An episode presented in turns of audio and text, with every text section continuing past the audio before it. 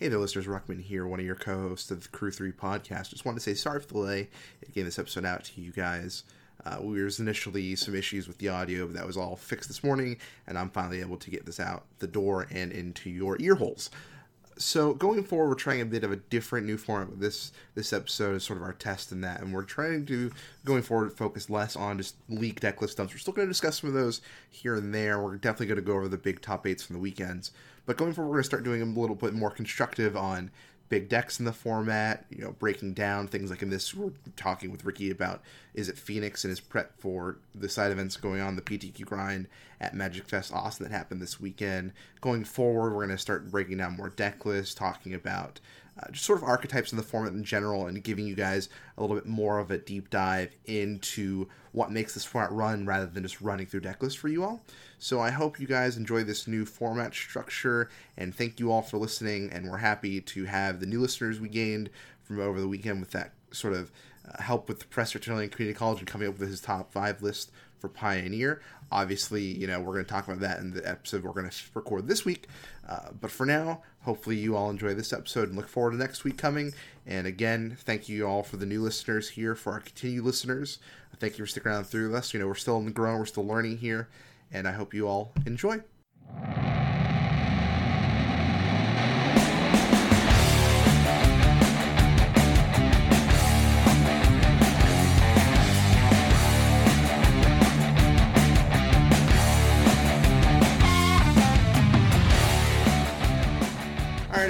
Welcome back to Crew 3. Thank you for tuning in this week. We've got a little bit of change to the structure here. Uh, but as always, I'm joined by my two co-hosts, Chris and Ricky. Gentlemen, how you doing? Hey. Pretty good. All right. So let's talk about our weeks real fast, as usual.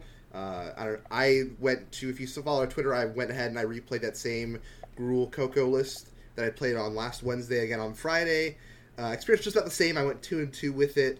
Uh, I had a buy win, and then I picked up a round against sort of slower blue black, like controlling mid range strategy. I was trying to play a lot of like thief sanity type effects and things of that nature. Pretty interesting idea, but it's that type of matchup where again I figured a slower deck list and this Coco list is going to perform very well against. But then I played against mono red, mono green aggro, and they just completely wiped the floor with me. That sort of matches up again with my thoughts on how that deck's going to perform. If you're in a slower meta game, it'll definitely perform a little better, I think. But if anyone has any sort of cheap removals, especially like the burn decks playing two damage removal to kill your dorks, kill your goblins, it's you're gonna have a rough time.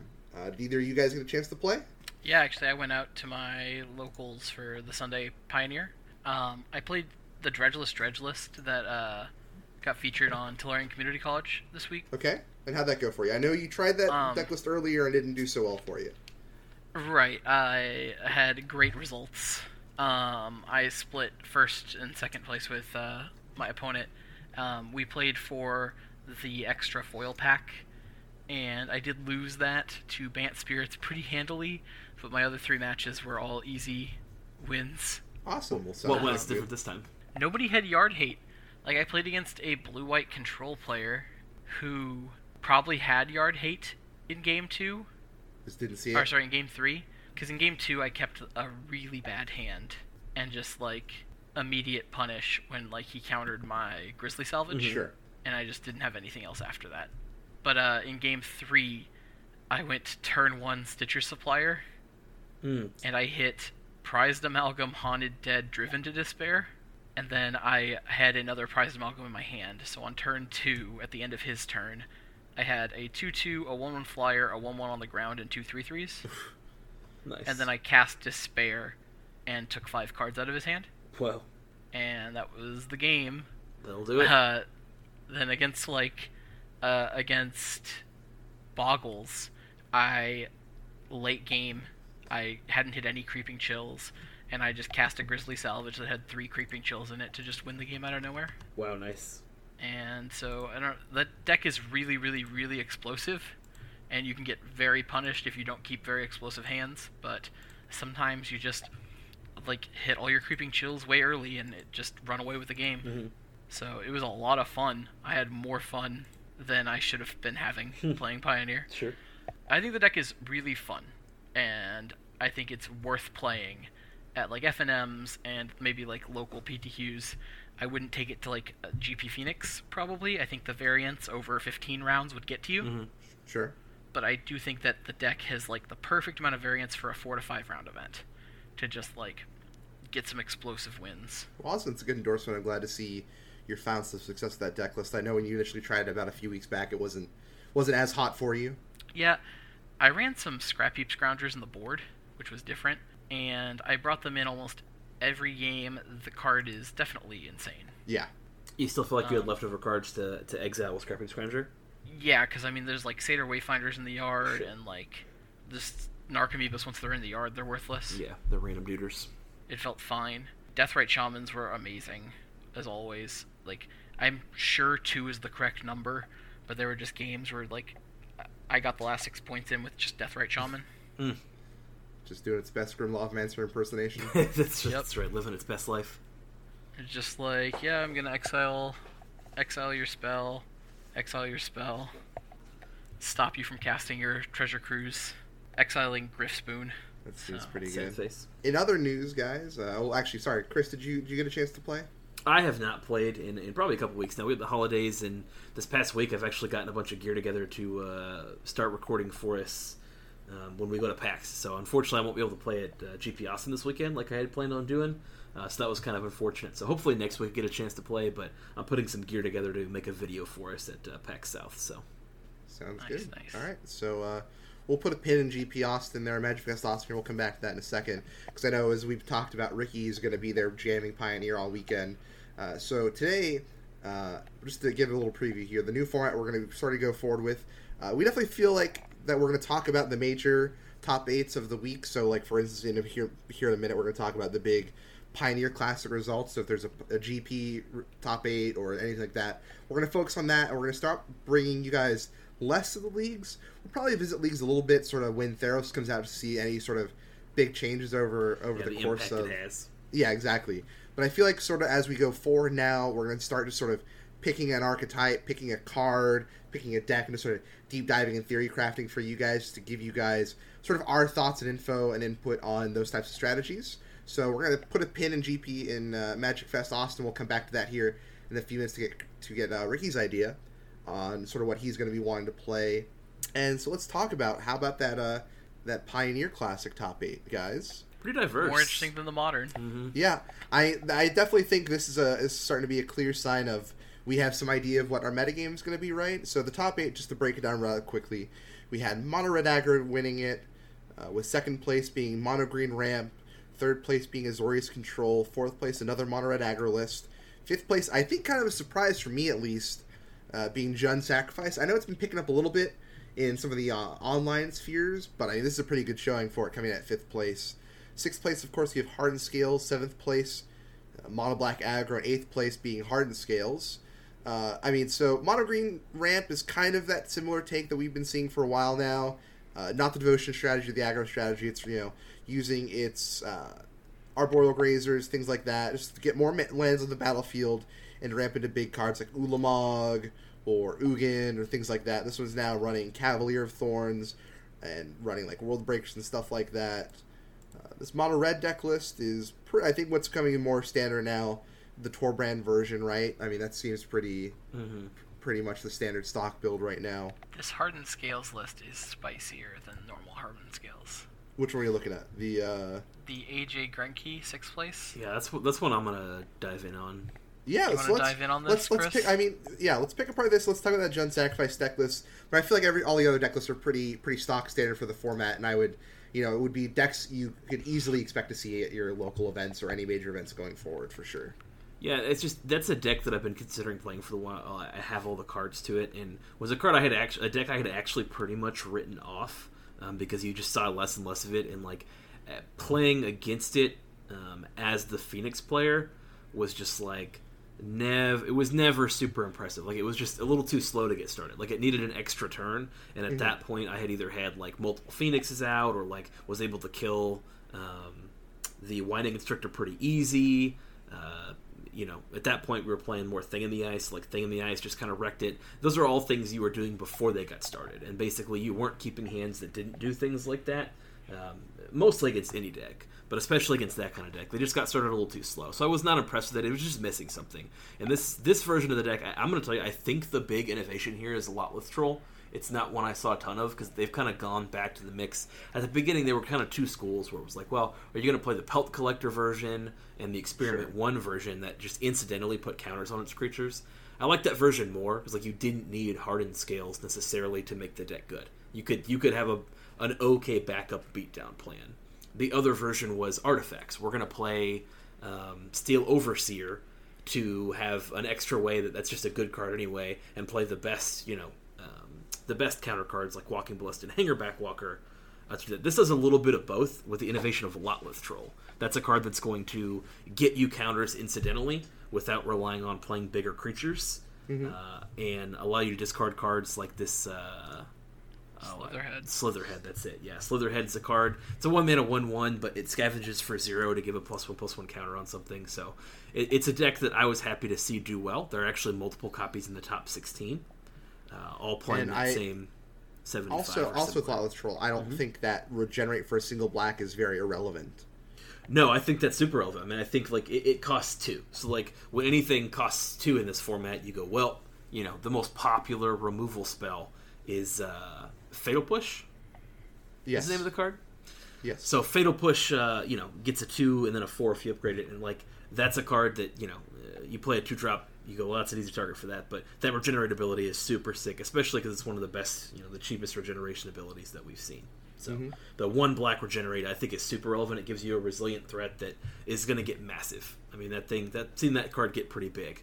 Um, I can only imagine with hardened scales and a winding constrictor what you know what that quite looks like. So you can go all in on that card pretty safely and still win. So I, I like I said, I think Lotleth Troll was kind of the big innovation, and then kind of you know kind of slamming just an incidental counters card with the Hangerback Walkers and the Walking Ballistas because Yeah, I Walking was is just insane in that deck. I was definitely. Um, I have a friend who's sort of casually getting back into Magic and getting into Pioneer with me, so I can. It's pretty easy for me to take him to the Pioneer events we go to, right? I've been going to, and he has been like really. He really linked in on like the the hard skills type of deck strategy, but he's wanted to spend a whole lot of money at the moment. He like he's sort of he's he's building into it at a good pace, I think. But he didn't want to go like whole hog, and he ended up not getting them. But I when we were initially looking at card options, I I had glossed over Lotleth Troll as a good option, and I am excited actually, like you're saying. It, I think it was a good option, and I think it's it's an interesting card, an exciting card to be seeing play. I don't think that card uh, that got a good amount of love in standard time. I remember right. hmm Uh, but Yeah, you definitely you definitely saw some out there. Yeah, definitely now seeing again here, I think is a really interesting include, and uh, definitely helps out against that regenerate. I mean, helps out against those blue white matchups for sure. Yeah, it- As well. This deck like isn't crazy crazy expensive. It, it's more expensive than the average deck, mostly because of the walking ballistas. Like Yeah. if you have walking ballistas and some of the stuff, like you can build either this deck or a version of it for not very expensive. Again, most of this deck uh, is the is lands, hangerback, walker, or sorry, yeah, walking ballistas. Um, Plays three Thoughtseize on the board, which is like a hundred bucks, and then that's true. The, the Thoughtseize the in the last hope. the Thoughtseize in the board is is definitely uh, up there, yeah. But like I said, Liliana is probably something you're swapping out. I'm just saying you can make this a budget deck.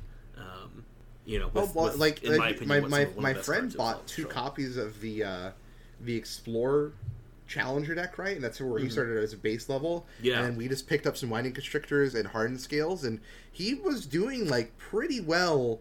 And I think he would have done better if he was a little more experienced in his playing, right? Right. Uh, but he just had like we just picked up some Verdurous Gearhulk, so you could build like a pretty solid version of this deck list for about under a hundred dollars, honestly. Yeah, yeah. Like I said, you, you can build a more funsies version that I, I don't think is quite as competitive, but it does the main thing. Like right, like I think a lot of the trolls and all star Stonecoil Serpent's not that expensive. Um, you can play these tireless trackers; they're not that expensive. Um, find ways to put counters on your cards, and again, like you can still throw in if you want to do. Like I, I did like the incidental counters version more is what I call, it, where like you're putting counters on your creatures anyway with your your uh, experiment ones and Pelt Collector type cards. Like, Sure. that's a way to take this deck that makes it a lot cheaper. You know, this this this is not even playing Thoughtseize in the main deck. You know, Yeah. you've got your uh, two abrupt decays, one assassin's trophy. Otherwise, you're you're foot to the gas pedal. Yeah, and then of course the uh, the top eight deck list I wanted to talk about is someone must have scrubbed out of whatever standard side event was going on, and threw threw in their hangerback walkers into their their Jund sacrifice deck list because this is, you know, aside from a few sideboard cards like Thoughtseize and Fatal Push, this is just and some of the mana, right? I mean, this is pretty Right, yeah. stock. I mean, stock just Jund sacrifice. Yep. only four Blooming Marsh. It's four Blooming Marsh and four Hangerback, Hangerback Walker. Walker, yeah. Yeah. Yeah. This is I mean, even in the board, Yeah. we've got like three Love Struck Priest, two Wicked Wolf. yeah. Hey, we got them three thought seizes. They're out there. Yeah, we go. We got some fatal pushes. No, this is this is exactly this is just this almost exactly just the stock. So you know, standard players, if you guys are out there, uh, here you go. Here you go. Here it be. yeah, here's Yeah, your I mean, it's here. just- Trail just of the same thing. Crumbs. I, I like that card a lot. I think it's sweet. It's Yeah. definitely gonna Mayhem help, Devil you, costs help three, gas man. you up. It's, Yeah. uh, it's what's up. Korvold, the Fae-Cursed King. I'm surprised we don't see fatal push in the main deck here, given that that card's a lot better in this deck. Probably, Uh, yeah. Right? I mean, I don't know. That's I- just something where it's like I- you have the way to make it kill fours. Like, I mean, that's So you have four Murderous Rider. you do. There's four Murderous Rider and a Golgari Queen. Why are we And playing Master, Murder Master, Strider? Massacre Girl. Girl's gonna swipe up a lot of the. Yeah. It just feels to me like Fatal Push up. is a very efficient removal spell. It just seems like this is the deck for it. It feels like we should find some room for this somewhere, whatever that may be. If it, it just has to feel, it feels very wrong. I'm sure this guy put more effort into this than I did, right? Like who am I? To I, say, I don't but- think you're that worried about mono red. I mean, you've got like just cat. You're not really afraid of early drop creatures. Like you just gotta put a cat in the way. Yeah, just sack it to the oven. I mean, yeah, but like you, you're probably pretty scared of things like Steel Leaf Champion, uh, Questing Beast. Like these Sure. are cards that die, die to your Fatal Pushes real easy, and I guess that's why they're on the uh, board, right? Questing But- Beast isn't that scary because you can just block it for days. No, Because the Gruul decks have been running away from Questing Beast. I didn't think you could block Questing Beast. What's the that that card has a million texts on it? What? It's what- uh, what's- power two Are you or talking about less. Love Struck Beast or Questing, Beast? Questing Beast? There's Beast. two beasts. Oh well, nobody's running Questing Beast right now. Yeah, it's like mana, it's it like in the sideboard Coco'd. card. It's Ah, like, I see. Questing Beast is the sideboard card. There's no Okos running around anymore. You don't need Questing Beast. Sure. Yep, you don't need you don't need uh the Nexus. You you don't need to beat Nexus. Anymore It's See, I'm it's just- it's I'm a just two of on in the the board at best. It's a just two of in the board at best. too much. Um, I, feel I couldn't still- resist the synergy here. That's for sure. I would not be one to put my Fatal Pushes in this. No, Fatal Push is still very good. I think you're right. Like there could be some room for it, but I think like Massacre Girl is going to do a lot of work and sweeping up a lot of the threats for you here. Yeah, I suppose. And Cauldron Familiar is just going to draw your game out so like a, a couple turns extra, so that you can turn the corner against the aggressive decks. Paradise Druid is just what has me like trying to bend over backwards trying to figure that one out. Paradise Druid probably could just be a man, like a one mana dork. It could just be like a Llanowar Elf, probably. Like it'll tap red black. There's a lot of weird mana constrictions in this deck. so- Sure. I, I don't play standard, so excuse it. me if this is a trick that you can already do here. But like, Would you rather just Keep- run Sylvan Caryatid over Paradise Druid though? No, because you want to attack. I guess. You want the ability to attack, right? I, I think Sylvan Caryatid just blocks more. And if you're worried about all these aggressive decks just getting in the way, right? Like, blocking with Paradise Druid seems a little better. Or blocking with Sylvan Caryatid seems a little better. And Sylvan Caryatid just can't be, like, it's never going to be hit by a removal spell. Right. maybe I know, maybe he didn't have him Paradise because like I said, he put it uh, over with his with his standard, Standard. deck. He just took a But he standard had deck four, and some cards. but he had those four Hangerback Walkers ready. That's right. He did. He did have those. Can you, as I was saying a second ago, when you play Massacre Girl, can you sacrifice your uh, your cat in response to the ability Yeah, to trigger like the trigger the on the second stack, ability yeah. again? Yeah, I mean, so, like, trigger on the stack, you could sacrifice it, right? Hmm And then, um, Or does that The- second ability only go off after the first ability's gone off? the, the, the, um, the Massacre Girl second trigger only Is- works is- after the first after the first one resolves. Are you sure it's a period? It is still part of that same ability, though. Yeah. It is. Yes. Yeah, or else it would be a separate ability and trigger every turn, Yeah. That's what I was thinking it was. Maybe that's a comma there and not a period. which would be No, it is a period. It is a But the period doesn't break it up like you think it does. It is still structurally part of the same ability. So hold on. So when so so there's an interaction with Dovescape and uh, and whatever else, where the period's super relevant. I guess it's just breaking up a sentence. It's, it's not a it's not a different line. That's what we're saying. Correct. Okay, I see what you're saying now. welcome back to three judge. Carry on, carry on. Yeah, yeah. At- At some point, we've all been level one judges. It's just been the longest Oh, for me. hold on. But I'm the only one here that's been a level two judge. This is also true. You are the only one who's been a level two. You're the only level two judge. Yeah, yeah, yeah. in existence. Trademark. That's true. On this To be fair, Trademark. podcast. just just to shit on your dreams a little bit. I don't really actually mean to because it is it is still you definitely know more about the rules than me. Uh, but it was easier to become a level two when you became a level two than when I was a level one. Let me just say that. Going Okay, back in the day when Ricky and I were level ones, we would Okay, walk Grandpa. uphill both ways. Okay, we Grandpa. To, uh, we had to uh, all right, all right. So that's that's enough top study eight. with our That's that's enough top eight talk. encyclopedias. Um, I w- while Grandpa rambles on back there, um, I was hoping we could have a little discussion on a ban list, but it turns out the last Olive Garden social worked out for everyone. Yeah. It was a good lunch that day. Nothing you got what. banned. Tell you what, Waitress did a good job. Waitress did a good job. They Or got all the breadsticks all those and uh, salad they gift wanted. cards all the for gift- Christmas. That's It was. uh, Hopefully everyone sent it. I mean, I sent mine in. Did you guys send yours in? Definitely. Oh yeah, All I right. did. All right, good, good, good. Um, so yeah, so I mean, nothing got banned. I put it on, on Twitter, guys. We're we're gonna see. They did announce that next week, next Monday, is going to be the last weekly update. At which cause that plans to start coinciding with the, the update, the ban list updates of whenever we feel like it. Right. Uh, which I think is good because Huge update. gonna, Big update. we're We're going lot- from every week to whenever we want to. yeah, which I mean is good because it means they have more leeway in taking care of things like Oko faster, right? Sure. Um, but I think unless we see a preemptive Heliod ban or a preemptive Walking Ballista ban or something crazy happens in the next couple days, I don't think anything's going to happen in the format next week. I could be wrong. I hope I'm not wrong. Unban Oath of Nissa. Unban. I, yeah, I could probably get behind that. What? That card does not need to be banned. I knew that it was Golgari Grave Troll, but No, please free the troll. yeah, put, put price. I would go back to modern like that. Uh, yeah, and then you quit again another week. Like, let's be honest. Yeah, here. probably. Yeah. Like he'd get Oko'd from the graveyard somehow. Yeah. Okay. I'd So- try to dredge him, and he's like, "Oh, I Oko'd that. It's an elk in your graveyard." So now." speaking of modern, Magic Fest Austin is going to be modern, but of course, Ricky, you're going to be going there, but you're not going to be playing modern. So let's No. let's take a minute here and let's uh, for the next few minutes here before we start talking about Theros spoilers. Let's start sort of work on this new format of the podcast here. Let's let's break down first of all what deck are you planning on playing. For people who have been listening to us, I think it's pretty obvious what you're going to be playing, right? Uh, you're definitely going to be playing Mono Red Dragons. Those two people know what And- I'm playing, let me tell you what. I'm gonna be playing. Izzet Phoenix? okay. And, Um, at the event. And so, Chris, you obviously have experience with Mono with uh, Izzet Phoenix? I know what the deck's doing, but let's let's sort of deep dive and let's break down. Uh, Ricky wants to know your full seventy five. We don't want everyone to know that, right?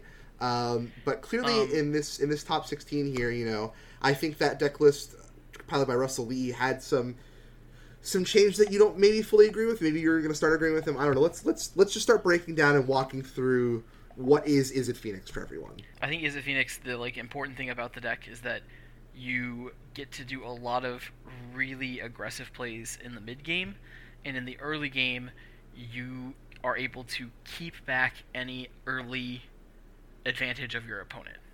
So would you say it's a fallacy then? I feel like a lot of people try and umbrella it under an aggress aggro deck. I feel like it's definitely, especially in the early game, more of a tempo style strategy, and then it turns that corner, right? Right. That's what I feel like. The only thing I'm the only thing I'm thinking about right now is like whether or not I want to really main deck Brazen Borrower because that card's been insane in my board. Mhm. I think Um, it's worth it it. helps out. It helps out really good in early, or it helps out real good. It helps out uh, stopping early game plays, um, just shutting down some stuff that in case I need another shock or something on turn two. But the deck plays. I play six shock effects with four wild slashes and four magma, or sorry, two magma sprays, Okay. and then three Lightning Axe Also, let me interact on turn one. That's nine turn one interaction spells to stop a mana dork. I yeah, I feel like in this format, especially, like Bolt the Bird is a serious thing in, in Pioneer. is the most important thing. Or bolt the random one mana creature spell your opponent's playing if they're mono red or mono black. Yeah.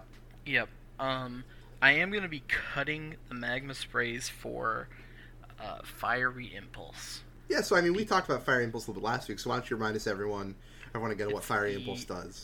It's a one mana, deal two damage at instant speed to a creature, and if you have spell mastery, which is two instant sorceries in your graveyard, you deal three damage instead. And more importantly, it has Chandra artwork on it, right? It does have a, like ten year old Chandra artwork. That's it. why he's playing it. yeah, that's the reason. Ricky is resident Chandra fangirl. Mm-hmm. Yep. Um, Ricky is young Pyromancer. I am young pyromancer. It's true. Immolation is the sincerest form of flattery. There you go. So let's But, uh, let's speak of young pyromancer. How do you how do you feel about young pyromancer versus thing in the ice? I run them both. So I run two Young Pyromancer main deck.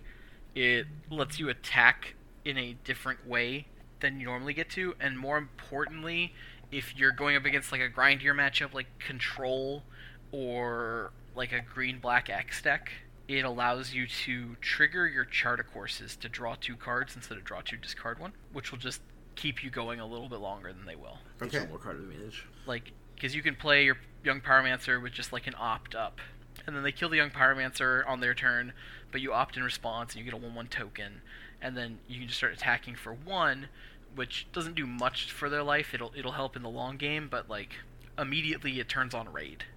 And thing in the ice is because it like does so much nothing on the board if it just gets removed. Mm-hmm. It gets sided out a lot against like the black base decks with like Fatal Push and Abrupt Decay Okay. because you get no value out of it. You just play it, and your opponent plays a removal, and you got nothing out of it. Whereas all of your other threats, you get something out of it, even if your opponent has a removal spell. Like if your opponent just re- like plays a removal spell on your Phoenix, like it can come back next turn unless they played like Vraska's Contempt. Okay. So, Chris, is is there anything sort of he's been saying with that you totally agree with, don't agree with? Like, where where are you following in with his with his what he's been talking about so far? Yeah, I, I think a couple big things to, to talk about to kind of follow the conversation are like the differences between what, what Ricky and I have been playing and what you've seen a little bit um, in some of the top eights. Like, you know, you used to see fourth Thing in the Ice everywhere, and now you're pretty much seeing all the lists that are doing pretty successfully, like in the leagues and in um, classic events, whatever top eight events, pretty much have cut Thing in the Ice entirely. Um, again, I think it's a card that um, I think the upside's too high for me to cut it, but maybe it's correct. But unfortunately, like Ricky said, a lot of times it just kind of dies. Right? It costs two, so it gets fatal pushed. It's a first target for removal. Um, I might be moving two to the board for the two Brazen Borrowers that are in my board. I, I like that play a lot. I think Brazen Borrower is an insane card. It's another way to just get tempo, uh, play it on the on your opponent's instep, and then kind of go from there. A lot of times they're not expecting it. Um, it dodges base basic uh, fatal push. So uh, people have been cutting it, and I understand why. But you know, you do need to have a, a solid amount of threats because like um, your phoenixes come back, but if you didn't, if you kept the hand with uh, fewer phoenixes, you've only got four in the deck.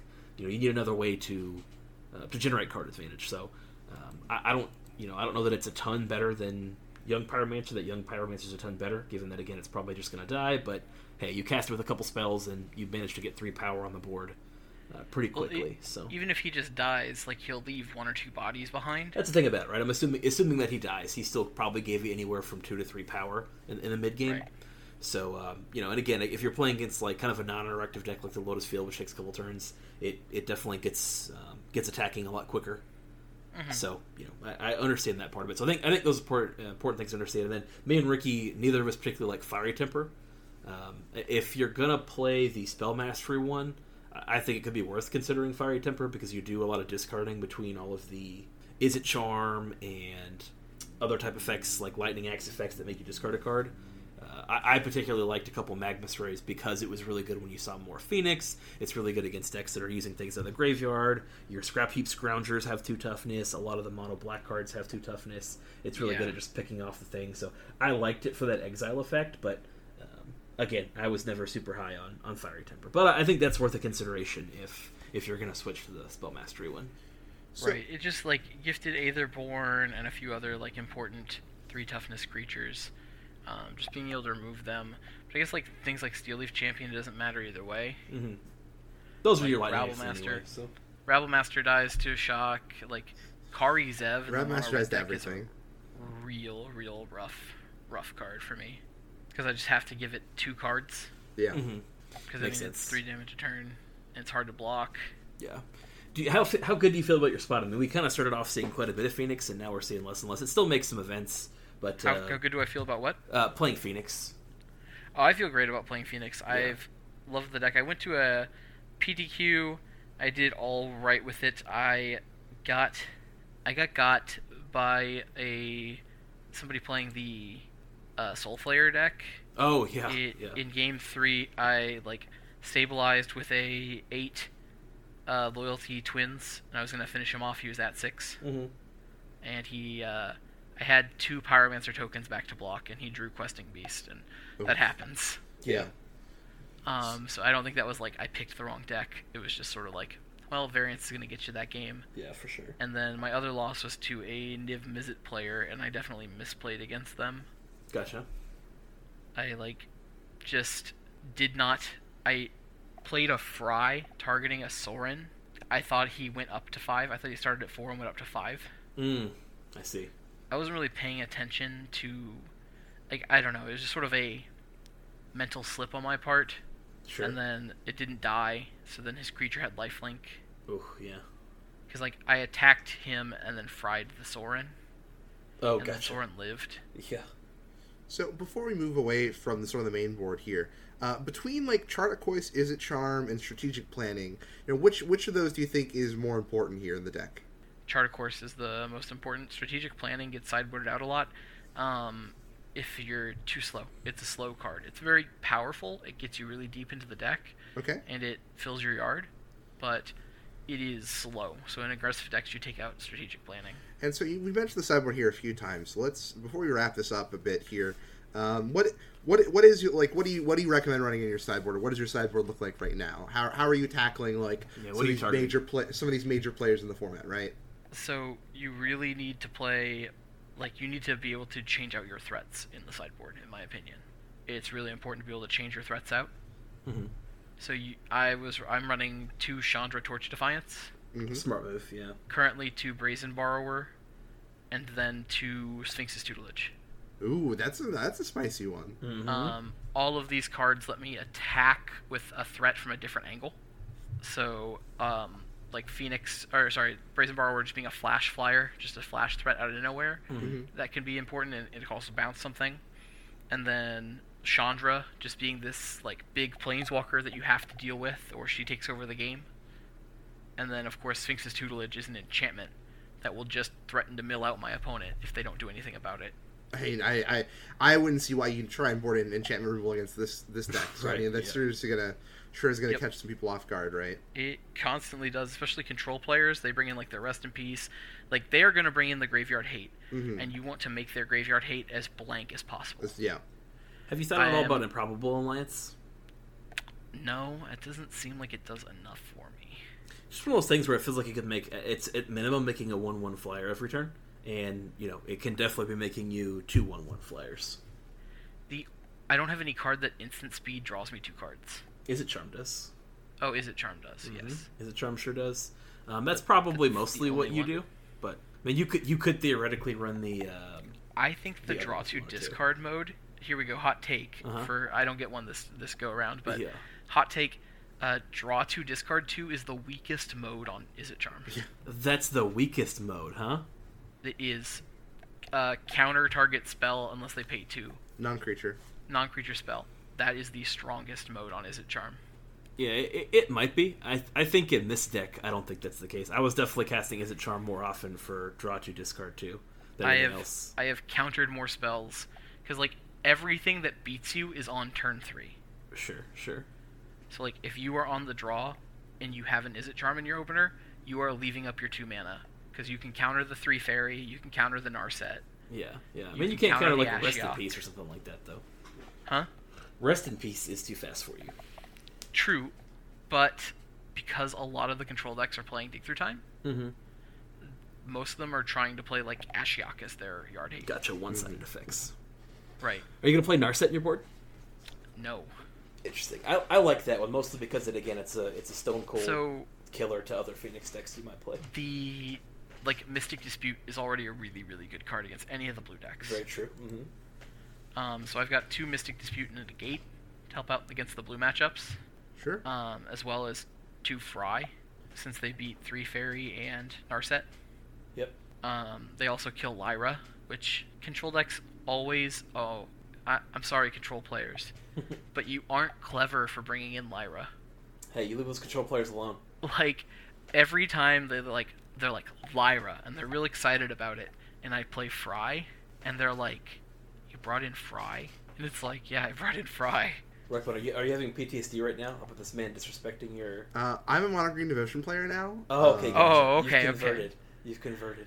I, I mean, like or Lightning Axe. I leave in Lightning Axe because it beats Lyra, yeah. and like they're always like, No, I, I honestly I don't agree with. I probably I probably wouldn't even bring in Lyra. Like it seems cute, right? But like I you you're already made more lightning axe stuff like that, and I don't think you have enough spells to really cut like those types of effects. So yeah, but that's some like next level thinking. I don't think your average players like if they're looking if they're looking for cards to, to bring in, they're probably thinking of ways to like beat you down before you can get Phoenix's back. Like right, sure, but like Lyra in the control deck is not a secret. Yeah. yeah, You know what is a secret? Sphinx's Tutelage. Tutelage. Sphinx the toots. All right, so Ricky, Um, I mean, it seems like we have a pretty good grasp on the deck. Um, Oh yeah. What what is what are your good? What are your the matchups you look for, and what are the matchups you sort of dislike? I like the control matchup. Case in point, the Uh, Lyra. I like the control matchup, and I like the Gruul matchup. That's what I'm looking for. Ugh, we're not going to talk about Gruul again. We're done. um, I think that like my bad matchups are like the green black counters deck, Okay. mostly just because they get like in game two, they get like the thought seizes, they get um, abrupt decays, they get assassins trophies. They can be really problematic. Mm-hmm. Um, or green black X decks, so people are still running out like Abzan and stuff like that. Sure. I mean, Siege Rhino's not that great, but like, I'll just lose to Abzan stuff. Like, if you just get like those early thought seizes into like the efficient removal on my guys, I'm in a rough spot. But uh, blue white control and Gruul aggro, that's what I'm looking to play against. I am ready to stop any mana dork. Um, yeah, very well. I put. like the mono black matchup, the aggro deck, pretty fine. Okay. I've seen some like mid rangey Gary builds that are a little rougher. Mm-hmm. Um, but essentially, I want to hit Gruul and Control all day. Sure. So, do you have any other sort of big points you want to end on, or I, I kind of want to when we're we're wrapping this up, I want like a, a quick what is your elevator pitch to everyone to go play this deck? Um, it is a lot of fun. You will never feel like you are drawing dead. Like you have a line that gets you out of there.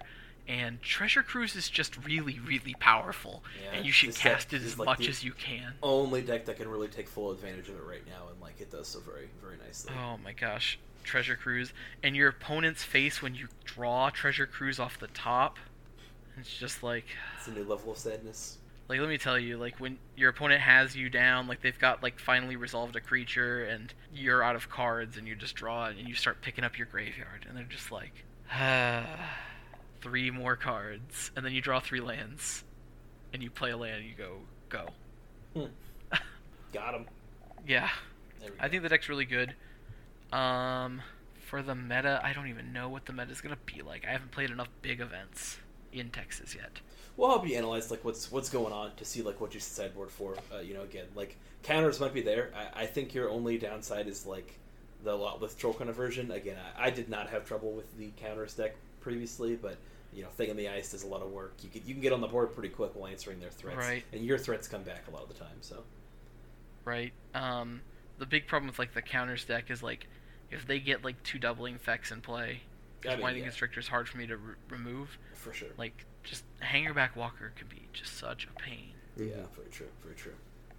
All right, Ricky. Well, thank you for that uh, very in-depth analysis, and hopefully, you guys, you listeners out there, enjoyed that, and it's sort of the the format we're going to try going with forward here. And if you guys, if you listeners have any sort of uh, thoughts or ideas or decks you want to see us talk about or tackle, we'd be glad to sort of hear them. I know there's some people I've been talking with on Twitter about uh, multicolor strategies, like the three color variety. That's something we could look at in the future.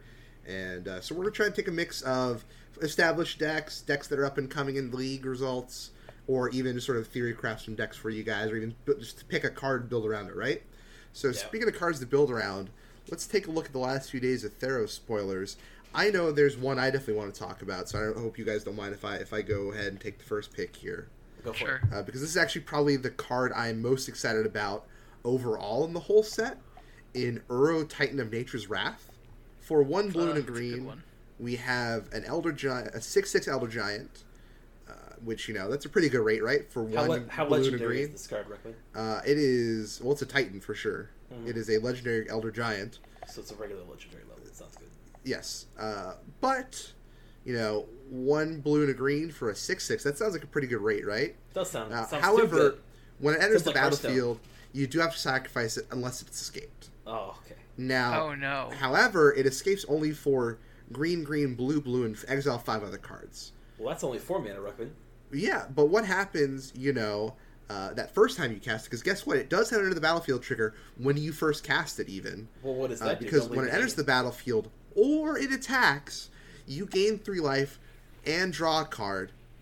We're not done there though, because it also you can put a land card from your hand on the battlefield. So for three mana, guys, right? You play it, you sack it, but then you you gain three life, you draw a card, and you can Arbor Graves to put a land into play, right? And it's then like a thing say- for every mana you paid for it. yeah, exactly. And then a few turns later, when you can finally escape it, well, now you've got a six six. You get that effect again, and every time it attacks, it just keeps on going. And because it's escaping, You know, unless they can exile it, you're gonna five cards is a pretty good size to be able to keep sort of recurring, right? Mhm. So I definitely want to see this.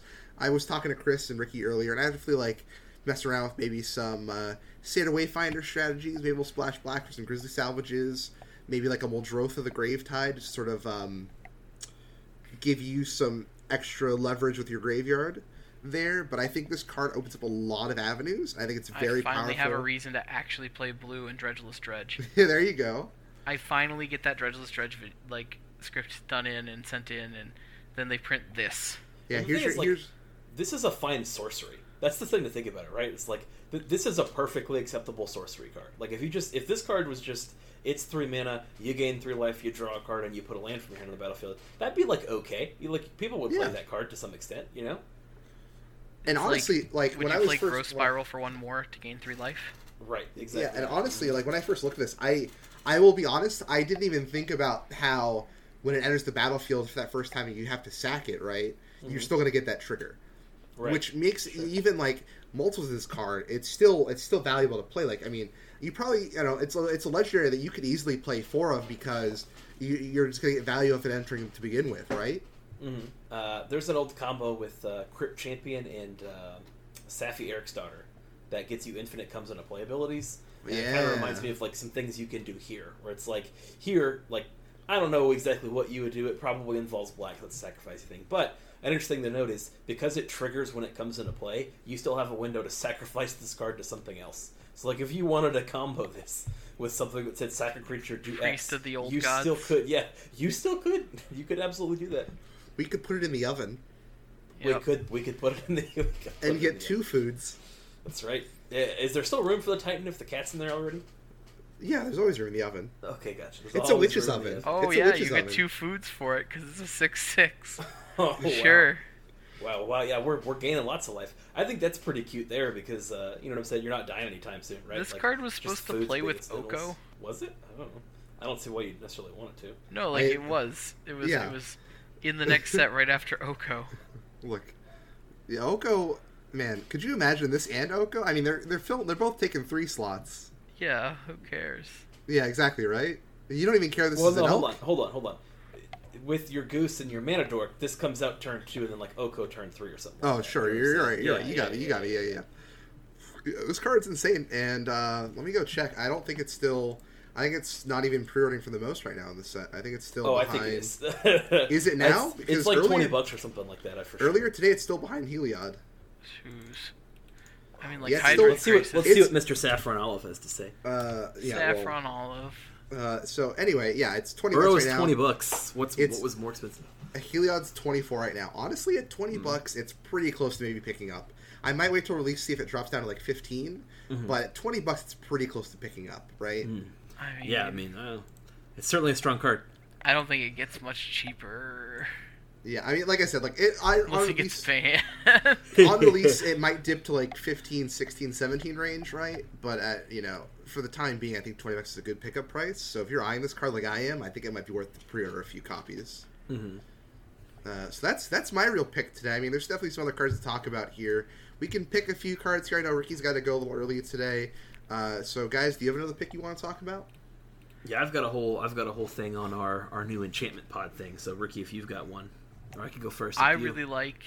I don't really like the card. I, I I'm talking about it because I I hate it. okay. Arasta of the Endless Web is hold on. Hold on. Oh, that's a few days Everything- ago, sure. everything I don't want in a Magic card to exist. It is a hoser of just the like greatest kind, and thank God for Lightning Axe, or else I would be like done playing uh, Arclight Oh, yeah, Phoenix that- forever. That got that got a lot of friends right there. Mm-hmm. It is a four mana, green, green, and two for a three-five legendary enchantment spider It's a spooter. with reach. I don't like this artwork. And yeah, I don't like a lot of this. The card. artwork reminds me of. You guys remember that early 2000s remake of Lost in Space? with the Spider-Man. Yeah. All right, fair enough. Whenever an opponent casts an instant or sorcery spell, create a 1 2 green spider creature token with reach. And now I've seen a lot of effects in green that punish blue cards for playing on your turn. But this just says any time they cast an instant or sorcery spell. Mm-hmm. So, like, if you want to remove this, they're going to get a spider, no matter what.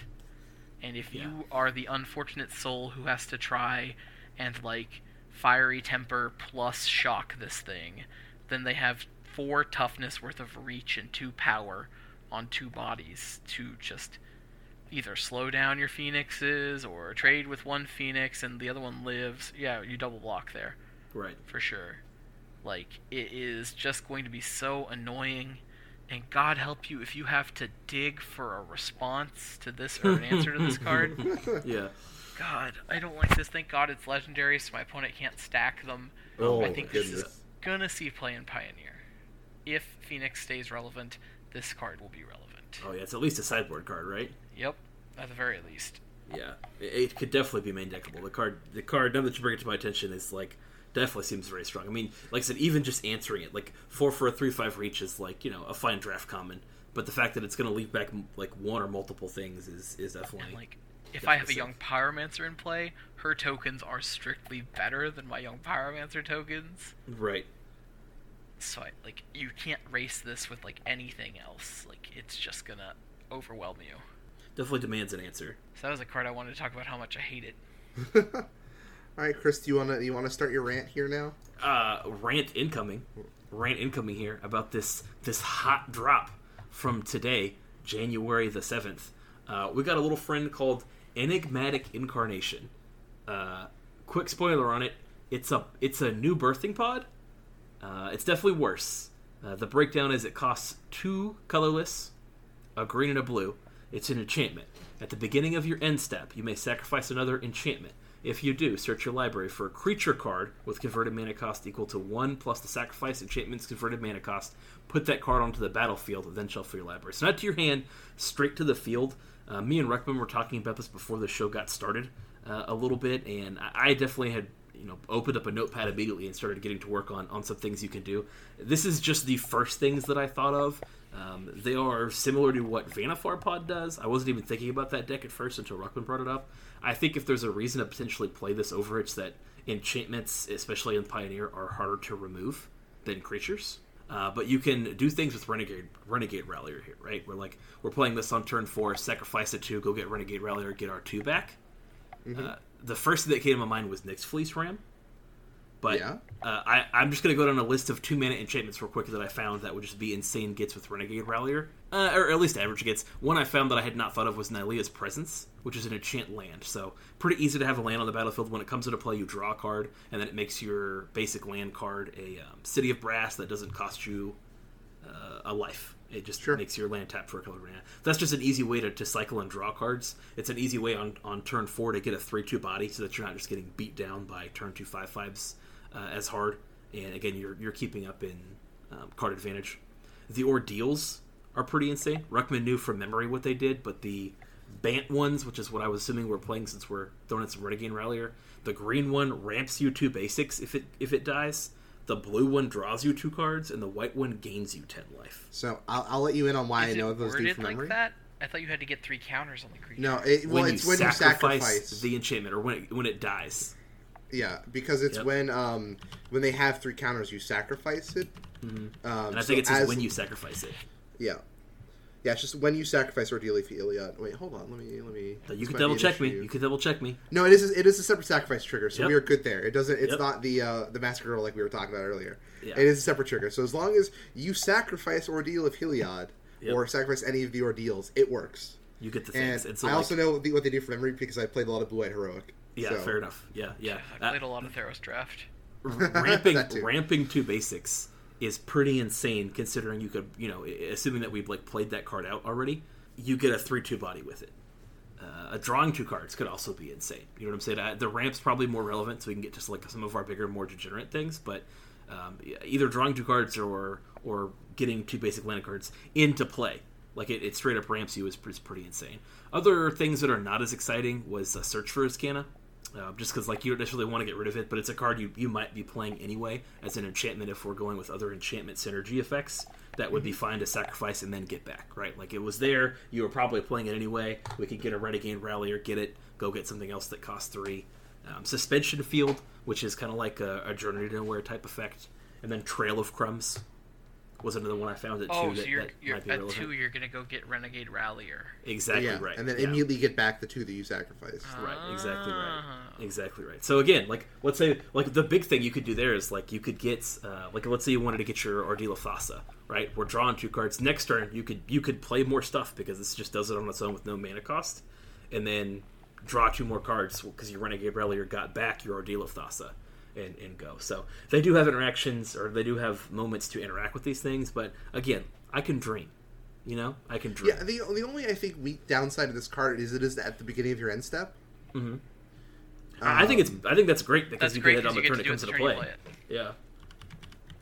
But I don't think that works your Renegade Rallier though. Does it not? When does Renegade Rallier trigger?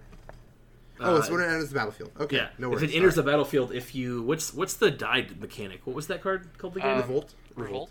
revolts. Yeah, it, it revolts. Yeah, yeah. So so you get to do that kind of combo in there, and this thing costs one Sure, less. It okay. doesn't require. It, it, it does it immediately, right? Like Vannifar. I th- doesn't Vannifar cost five or six?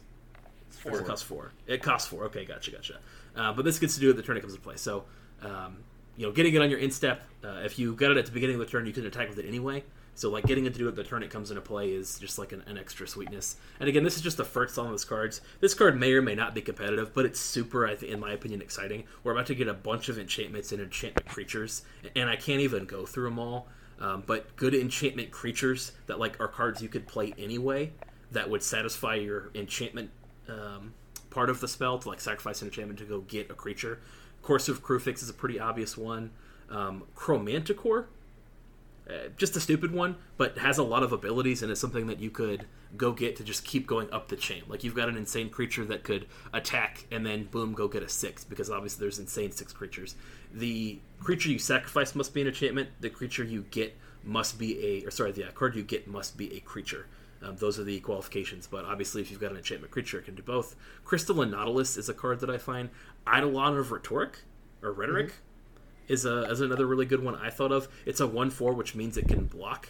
Um, and then also again, like here, you're trying to chain up the pod, not letting your opponent do a bunch of things, either by just um, tutoring up some silver bullet to stop is it Phoenix, or just you- having it as a good card to stop him from casting. Have you thought about like threats. Eidolon Blossoms? We're going to be playing a bunch of enchantments, right? Like that's a four. Absolutely. I mean, I, I there are a lot of great um, enchantments and enchantment creatures that I did not bring up on this list. I was just bringing up some outside ones because again, we're about to get a million of them. So like, Yeah. you could pair this with your favorite enchantment creature if you wanted to, or creatures that you're going to play incidentally, and then again, just play it like on the on your higher end creatures. They don't need to be enchantments. Also, they could just be whatever big creatures you want to get because at that point, you're probably not sacrificing those. So whatever your top of the chain is, whatever your favorite creature is, you want to go get that just needs to be a creature. You just at the lower end, you want to have things like Courser of Kruphix. There's a new Courser of Kruphix in this set that you could play alongside of it to sacrifice to go get force.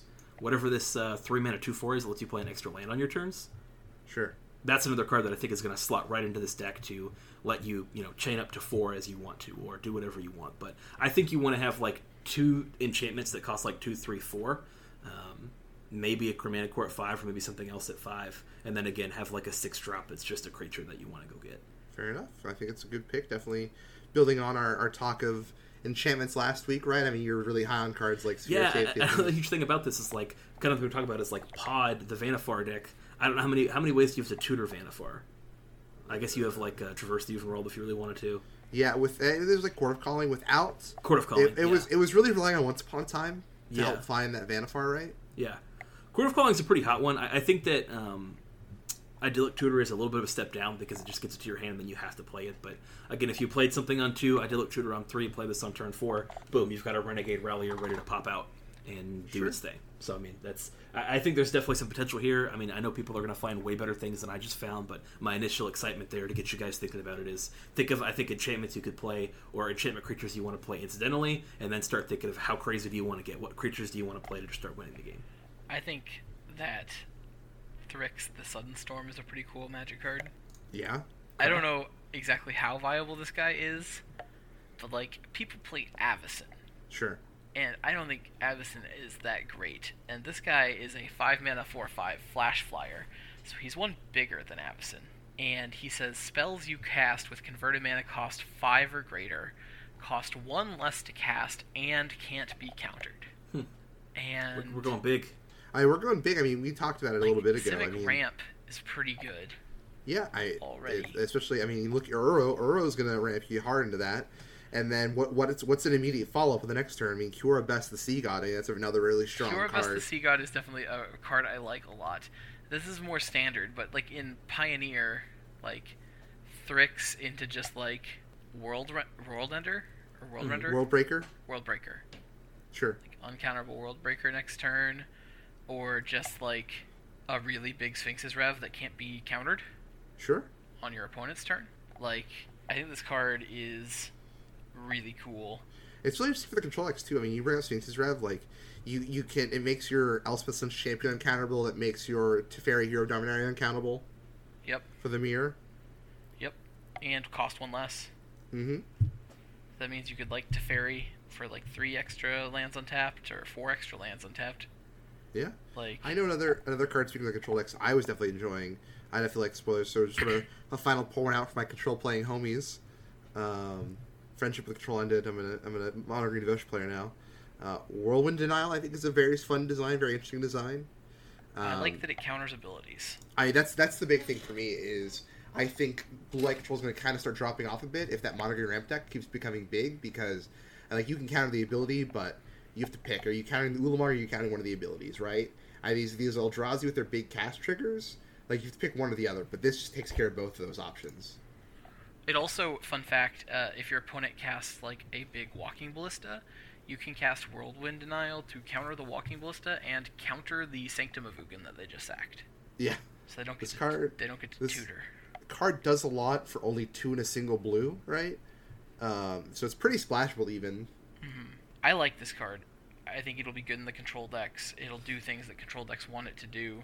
Um, it uh, does it counter the cast trigger of Cascade? Not that that's in our format, but it does do that. It would. right? I mean, it's an ability. Yeah. Or you can wait and let them cascade and counter both of the spells. Yeah. It can uh, it counters, uh, of course, the Hydroid Krasis and Hydroid Krasis ability. Crisis. Yeah, both halves. Counters Escape, which is I think anything can counter Escape because it casts the spell, right? Yes. Oh, hold on, I can Okay. do that. You you cast for the escape cost. Right. Yeah, you may cast this card for me. Yeah. Um, it also just lets you just stop your opponent from fabled uh, passaging, uh, which is definitely the funniest way to do anything. Uh, yeah, Yeah. Is is three mana stifle worth it? I mean, that's not why you're playing the card. Probably. but like it's gonna come up like you can play this in like the blue green ramp deck right Yeah. In your board and like Mhm. you bring it in against like a control deck and you played like goose turn one turn two you've got nothing and your opponent just goes like turn two fabled passage sack it and you're just like i guess get ya Mm-hmm. Yeah, I think there's there's still a lot of fun cards to talk about here, and I mean we're gonna probably have some more to talk about next week. Uh, but is there any any of the last cards you guys want to talk about real fast before we move into hot takes? the only last one i could think about talking about for pioneer I think Kroxa is kind of close. I I, mean, we've already seen some of the uh, the black red decklist right, with Kolaghan's command and those types of effects. I think it's close to being playable. i think eidolon of obstruction That's a good pick. is a card we needed ages ago, and it's not strong enough of a hoser. I think it should be loyalty abilities of planeswalkers and planeswalkers spells your opponent control cost one more. I mean, look, they don't have Oko anymore. They need a little bit of help still. No, like three fairy can go die. Wow. You want to print something that like does something. I just would like to say. Planeswalker hatred is not is not something we support at Crew Three What do you Podcast. support here? was it fairy can go tuck himself? I think that's Sure. the proper There- nomenclature. That that is the proper nomenclature. That's yeah. acceptable. This is uh this is not enough planeswalker hate. The like- art also hurts my brain. What the art? Yeah. Um. The Nick stuff is a lot more flowy in Galaxy than we're used to. Yeah. Um, he's just like a Yeah. ghost man. He's a spirit. Yeah. You can play him That's in your Bant. Spirits deck. Oh, he's a spirit. Oh, he he, is a he first spirit. strikes. He, He first strikes. Also, not symmetrical. That is also very true. Which is So you could play your own three fairy, So you could play your own three fairy and activate it Yeah. just fine. laugh at your opponent. And then uh, for flavor, I want to talk about Taranika because she makes anybody a Gideon. Taranika? Right, yeah, yeah, she does. She's And good to play with token making strategies, you know? That's adorable.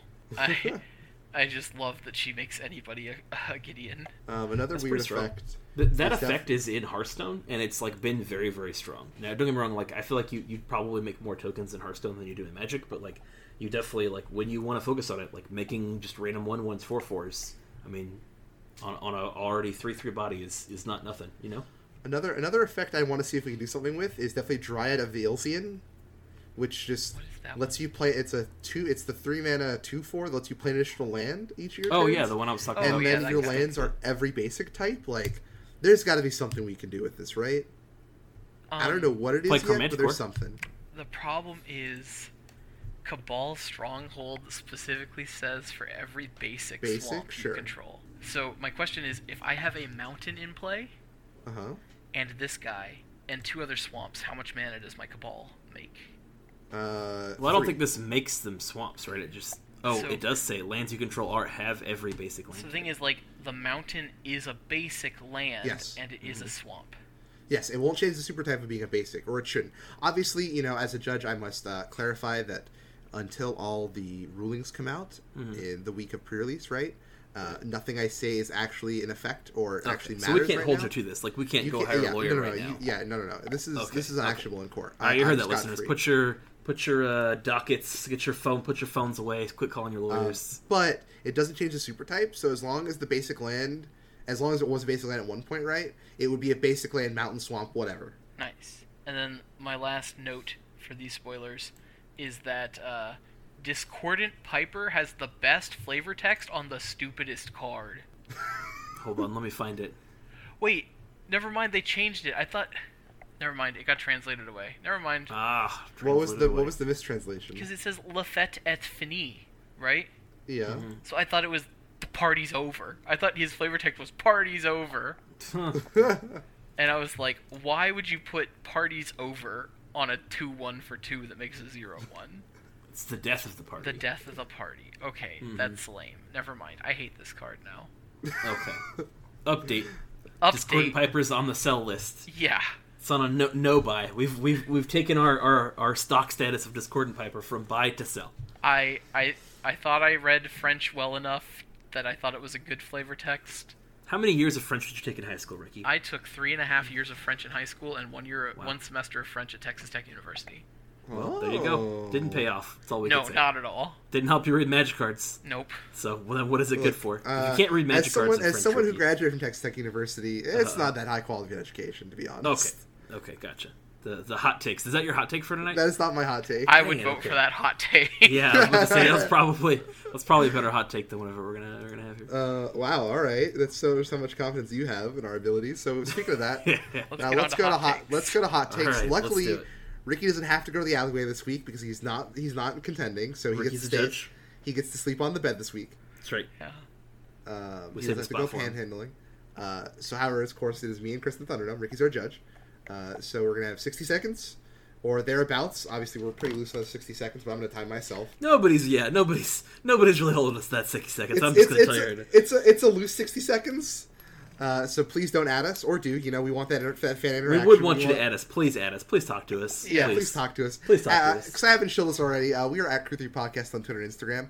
Uh, we're more than likely to reply to you on Twitter, or at least I am more than likely to reply to you on Twitter. We're trying to keep the Instagram, but we're more Twitter people than Gram people, as We're- Chris said last week. We're tweeters. Yeah. Um, so yeah, so please follow us, tweet us out uh, at Crew Three Podcast. Uh, so let's get started. So it's me and Chris. Mm-hmm. Uh, Chris as Le Champion. I guess you have uh, champion rights on. Do you want to go first, or do you? Yeah, I want want to go first because I don't want you to steal this one. Okay. Um, I don't know. This this is going to be hotter than it is accurate. All right, I'm just gonna I'm just gonna give I'm just gonna They're give it up takes. now. I know I shouldn't. takes. Yeah, I, I'm just gonna give myself up uh, uh, at, at here, and I know that's not not Ricky prefers. I don't know. I don't know if Ricky's really a more of a hot or an accurate give guy. Us the forget. take. All right. Hold on, hold on. Let me start this loose timer. Ready? All right, yeah, start I'm ready. And go. All right. Theros Beyond Death is going to do more for Pioneer than whatever this last set we just had is. What's this? So what's this set called? Throne of Eldraine? Throne of Eldraine. Sorry, uh, I'm really high right now. I'm Not really high at all. Uh, it's going to do more for Pioneer than Throne of Eldraine.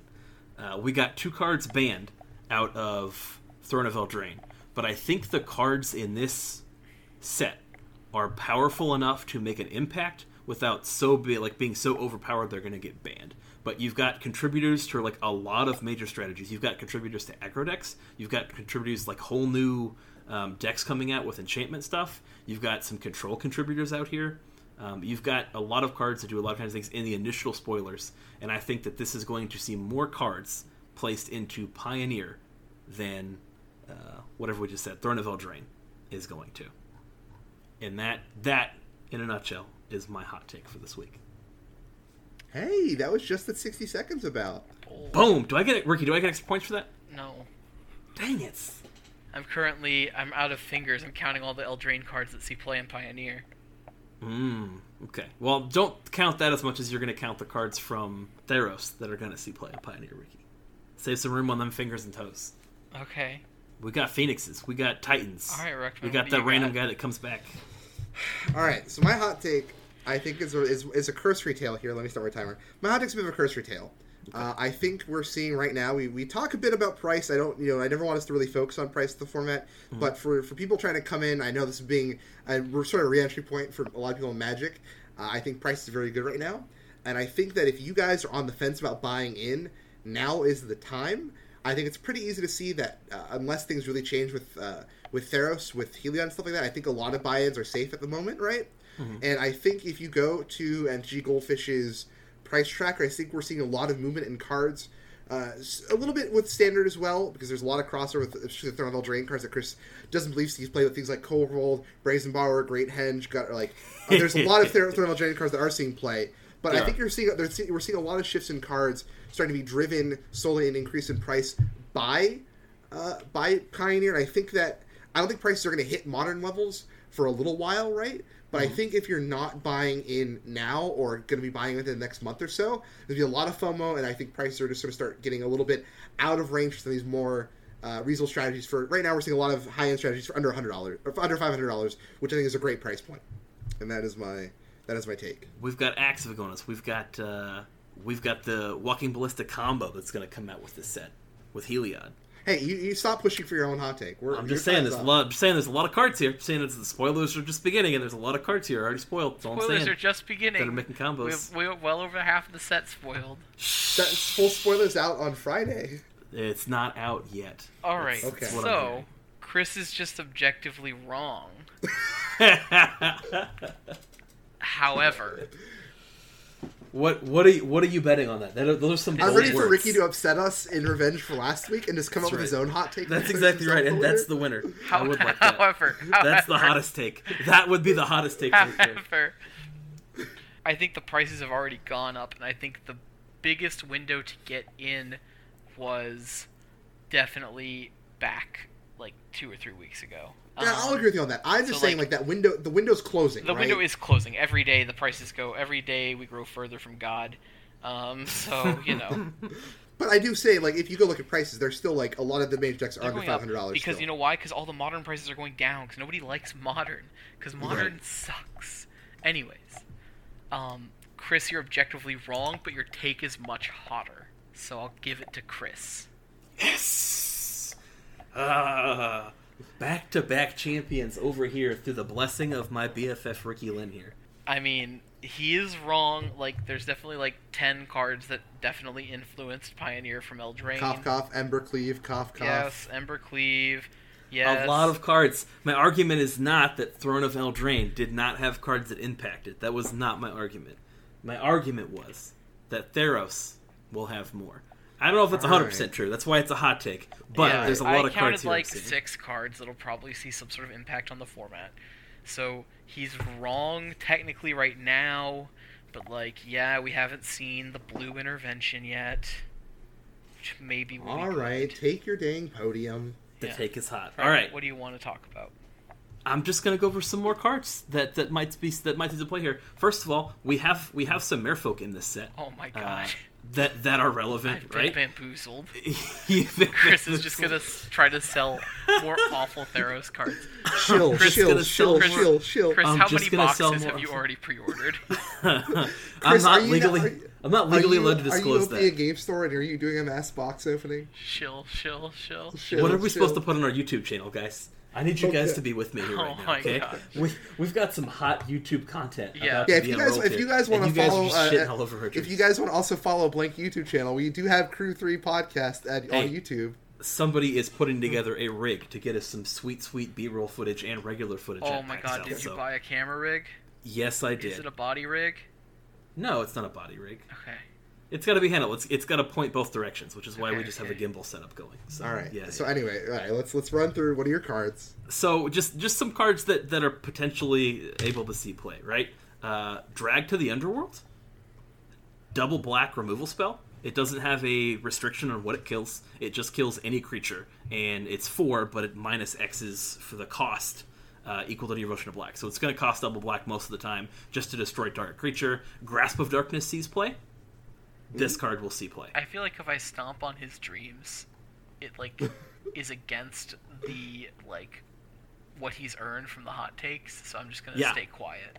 Thank you so much. All right. Ban- Banishing Light, getting a reprint. If Banishing Light sees play, we're counting it. Okay, that's all that I'm Banishing saying. Light's already no, pioneered. no, Doesn't no, no. matter. It's No, no, been no, no. reprinted in Theros. This Let- is my let the podium. man You be quiet. He earned You be quiet. all right, all right, all right. We the have speaker's that- not the speaker's not recognize the man from Houston, Texas. I get it. that's, that's right. That's right. We've got our Heliod. We've got that three mana three three that's got vigilance and a million abilities that does things. Right. Um, all of these sagas that can be potentially sacrificed to my uh, spotlight card, uh, en- enigmatic incarnation. Uh, that is that is I will go over now, but just look at the cards, look at the possibilities. There's a lot here. I think I'm more right than I'm getting credit for. I don't know that I'm exactly right, but that was what made it hotness, which is why Ricky correctly named me champion this week. Uh, Ricky, you can I me. can I get an So that opinion is real all. fast Sure. on what my alternative hot take was? Sure. Uh, my alternative hot take was the first Iroan Games is the worst card in the set because it clearly gives you a gold token, and uh, Arena Athlete says that they don't they don't give out medals at the Iroan Games. Well, so here's the thing: you have three turns when you play the Iroan games to make sure you get that enchantment like pod card into play, so you can make sure that they don't give out the gold token. Oh, That's okay, right. okay. That's right. It gives you three turns to sacrifice it. I actually I actually looked at that card a fair amount, especially with this thing. So there we go. All right, guys. That is it. That is it for me from tonight. All right. Do you know what my hot Stay take what's- was? tuned. What was your What hot was take? it? Uh, Tiamat is actually the best of the demigods. That's fair. I think uh, that's fine. Yeah. The blue one, right? No, the black one. No, the black one. Yep. Oh, Tymaret, not Tiamat. Yeah, Tymaret, whatever. Tiamat. the Yeah, King. I was about to say that you would have been wrong because that card you named doesn't exist. That card's We're a going to old dragon. school Gerard Fabiano rules. You can't name the card, you can't win. Oh no. all right, so Tymaret, I, I, all right, that's fair. That's a fair hot take. I all think right, that but it doesn't matter. the graveyard decks are going to be the realest thing ever. Sure. Makes sense to me. All All right, right, guys, time to sign off here. Yeah, All right. sign off here again. If you guys aren't subscribing, we are on Spotify. We're on Inst- or on iTunes. We are on Google Play. We are on Stitcher as well. We're on all the major podcast networks. Please Are share we on us with your friends. We're not on MySpace. Sorry, Okay. Tom. Mhm. Uh, we are. Feel free to sh- uh, share us with your friends if you're enjoying this content. Write into us. Follow us on Twitter at Crew Three Podcast. Uh, please review us. Please rate us on your favorite things. It definitely helps us get some eyes on this this program, and we hope that you guys sort of like the format change we got coming up. Uh, we got some nice. We're we've got a little update coming down the pipeline. Gives a little more professional look to the logo. We've got some video production going on here at PAX next weekend. Ricky is going to be at uh, Magic Fest Austin, granted some PTQs. So wish him the best of luck, everyone. And I just will, as always, I just want to thank you all for listening. Thank you guys for joining me. Any anyone else want to say anything before we sign off here? Nope, thank you guys for listening. Thank you guys. All right. We'll talk to you all next week. Bye. Talk to you after GP. Bye.